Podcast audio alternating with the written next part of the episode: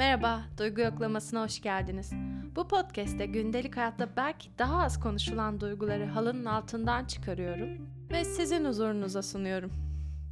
E tabi duygulara eşlik eden bir sürü deneyim var ve toplumsal gerçeklikler var. Hiçbirini bunlardan ayrı düşünemeyiz. Hayata dair her ne varsa burada yoklanmakta. Demek isterdim. Belki de duygu yoklamasının ne olduğunu size anlatmak çok iyi olurdu. Ama sanırım bundan daha fazlası. En iyisi sizi direkt bölümlere davet edeyim. Hoş geldiniz.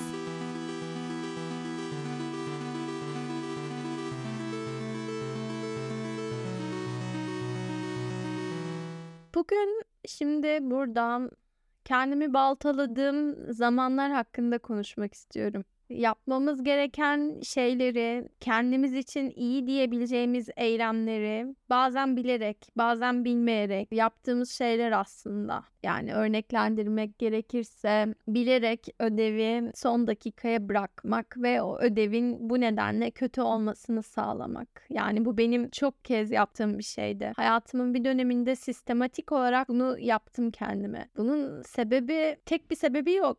Bunun tek bir sebebi olduğunu söyleyemem ama birçok şey buna sebep olabiliyor. Mesela depresyonda olmanız, kendinizi değersiz hissetmeniz, kendinizi sevmemeniz, çeşitli mental hastalıklara sahip olmanız ya da bunların hiçbirine sahip olmamanız. Yani kuvvetli bir mental hastalık semptomu göstermiş olmanıza gerek yok aslında. Küçük ya da büyük. Hepimiz kendimizi biraz olsun sabote edebiliyoruz. Hepimiz kendimizi biraz olsun baltalayabiliyoruz. Ama ben buraya kendi deneyimlerimden bahsetmeye geldim. Bunlarla nasıl başa çıktım? Bunları nasıl çözdüm? Bunlardan bahsetmeyeceğim. Yani onun için kaydetmiyorum. Çünkü herkesin kendine has özel çözüm yöntemleri var. Zaten hiçbir şeyi yüzde yüzde çözebilmiş olmuyorsunuz her zaman. Bazı şeyler dönüp tekrar sizi bulabiliyor. Ama bazı şeyleri de yani mesela self sabotajı minimuma indirmek gerçekten hayatımı hayatımı çok kolaylaştırdı. Bunu biraz olsun kontrol altına alabilmek. Mesela şu anda bunları söyleyebiliyorum. Eskiden olsa asla buna cesaret edemezdim. Hani herkes yapıyor. Herkes bir şeyler yazıyor. Ben neden yapayım ki? Benimkisi neden dinlensin ki? Benimkisi neden okunsun ki? Çok kez söyleyebiliyoruz böyle şeyler. Ama mühim olan bir şekilde harekete geçebiliyor olmak.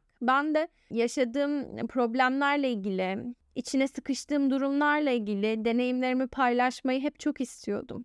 Zor aslında bir şeyleri söyleyebiliyor olmak, bunları anlatabiliyor olmak. Hele ki insanın çoğu zaman kendine bile söylemekten kaçındığı şeyleri oturup kaydedip bir de bunu üzerine yayınlamak aslında bana çok zor geliyor. Ama biliyorum yalnız değilim. Belki benim gibi hissedenler vardır. Biraz dağınık bir girizgah oldu. Bunun da farkındayım. Önce konunun kendisine girmeye çalıştım. Daha sonrasında neden bu işi yaptığımı anlatmaya başladım. Konuyla karışık. Ama özünde bunları söylemek de self sabotajdan çok farklı değildi benim için. Belki de o yüzden bu konuyla başlamışımdır. Çünkü kendimi sabote ettiğim için bu ses kaydını hiçbir zaman açamadım aslında. Ama yine de bir adım atmayı seçip ne olacağını bilmeden, nasıl tepki göreceğimi bilmeden, nasıl şeyler söyleyeceğimi bilmeden düz konuşuyorum. Çünkü bilmiyorum aklımda ilk başta podcast yapmaya karar verdikten sonra bir metin yazarım. Daha sonrasında bu metni okurum e, düşüncesi vardı ama baktım ki olmuyor. Yani bir metin yazıyorum. Yazsam da okunacak bir şey olmuyor. Yazı oluyor. Yani yazdığım şeyi okumak didaktik bir metni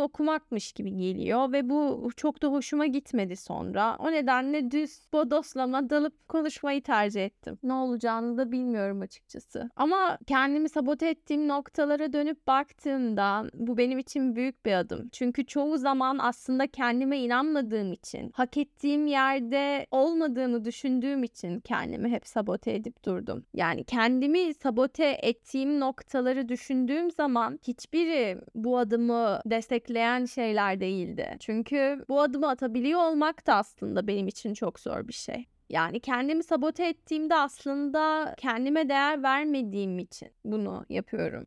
Ya da mesela bir fırsat çıkmıştır önüme, bir ilan görmüşümdür, başvurusu vardır. Aslında yapabilirim. Biraz gayret edip mesela oturup yapmam gereken bir takım şeyler vardır. O istediğim şeye ulaşmak için. Ama bunu baltalamak daha kolay. Onun için uğraşmaktansa. Tamam baltalamak da benim elimde olan bir şey değil. Çünkü gerçekten mesela Örnek veriyorum niyet mektubu yazmam gerekiyor ama baltalıyorum, yapmıyorum, yapamıyorum çünkü canım istemiyor.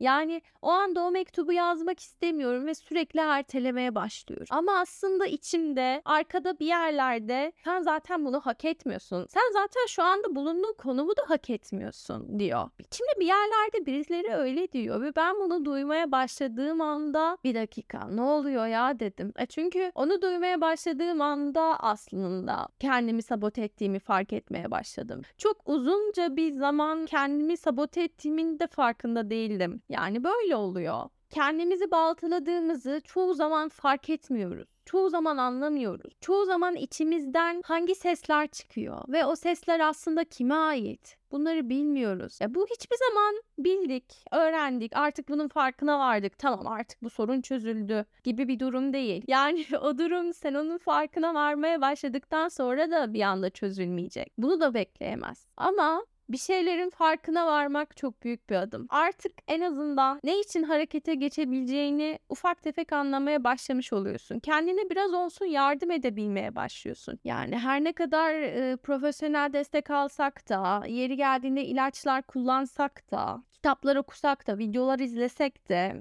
kendimize yardım etmek de en az bunlar kadar çok önemli bir yer kaplıyor.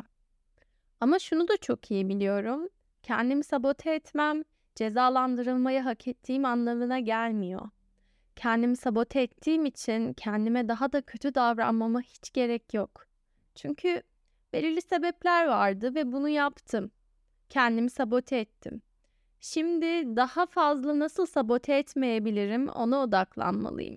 Yani self sabotaj böyle bir şey. En azından bende yarattığı hisler, bende yarattığı karmaşık duygular böyle bir şey. Artık bunu kendime hiç yapmıyorum diyemem. Yapıyorum. Ama en azından biraz olsun azaldı. Bundan dolayı mutluyum.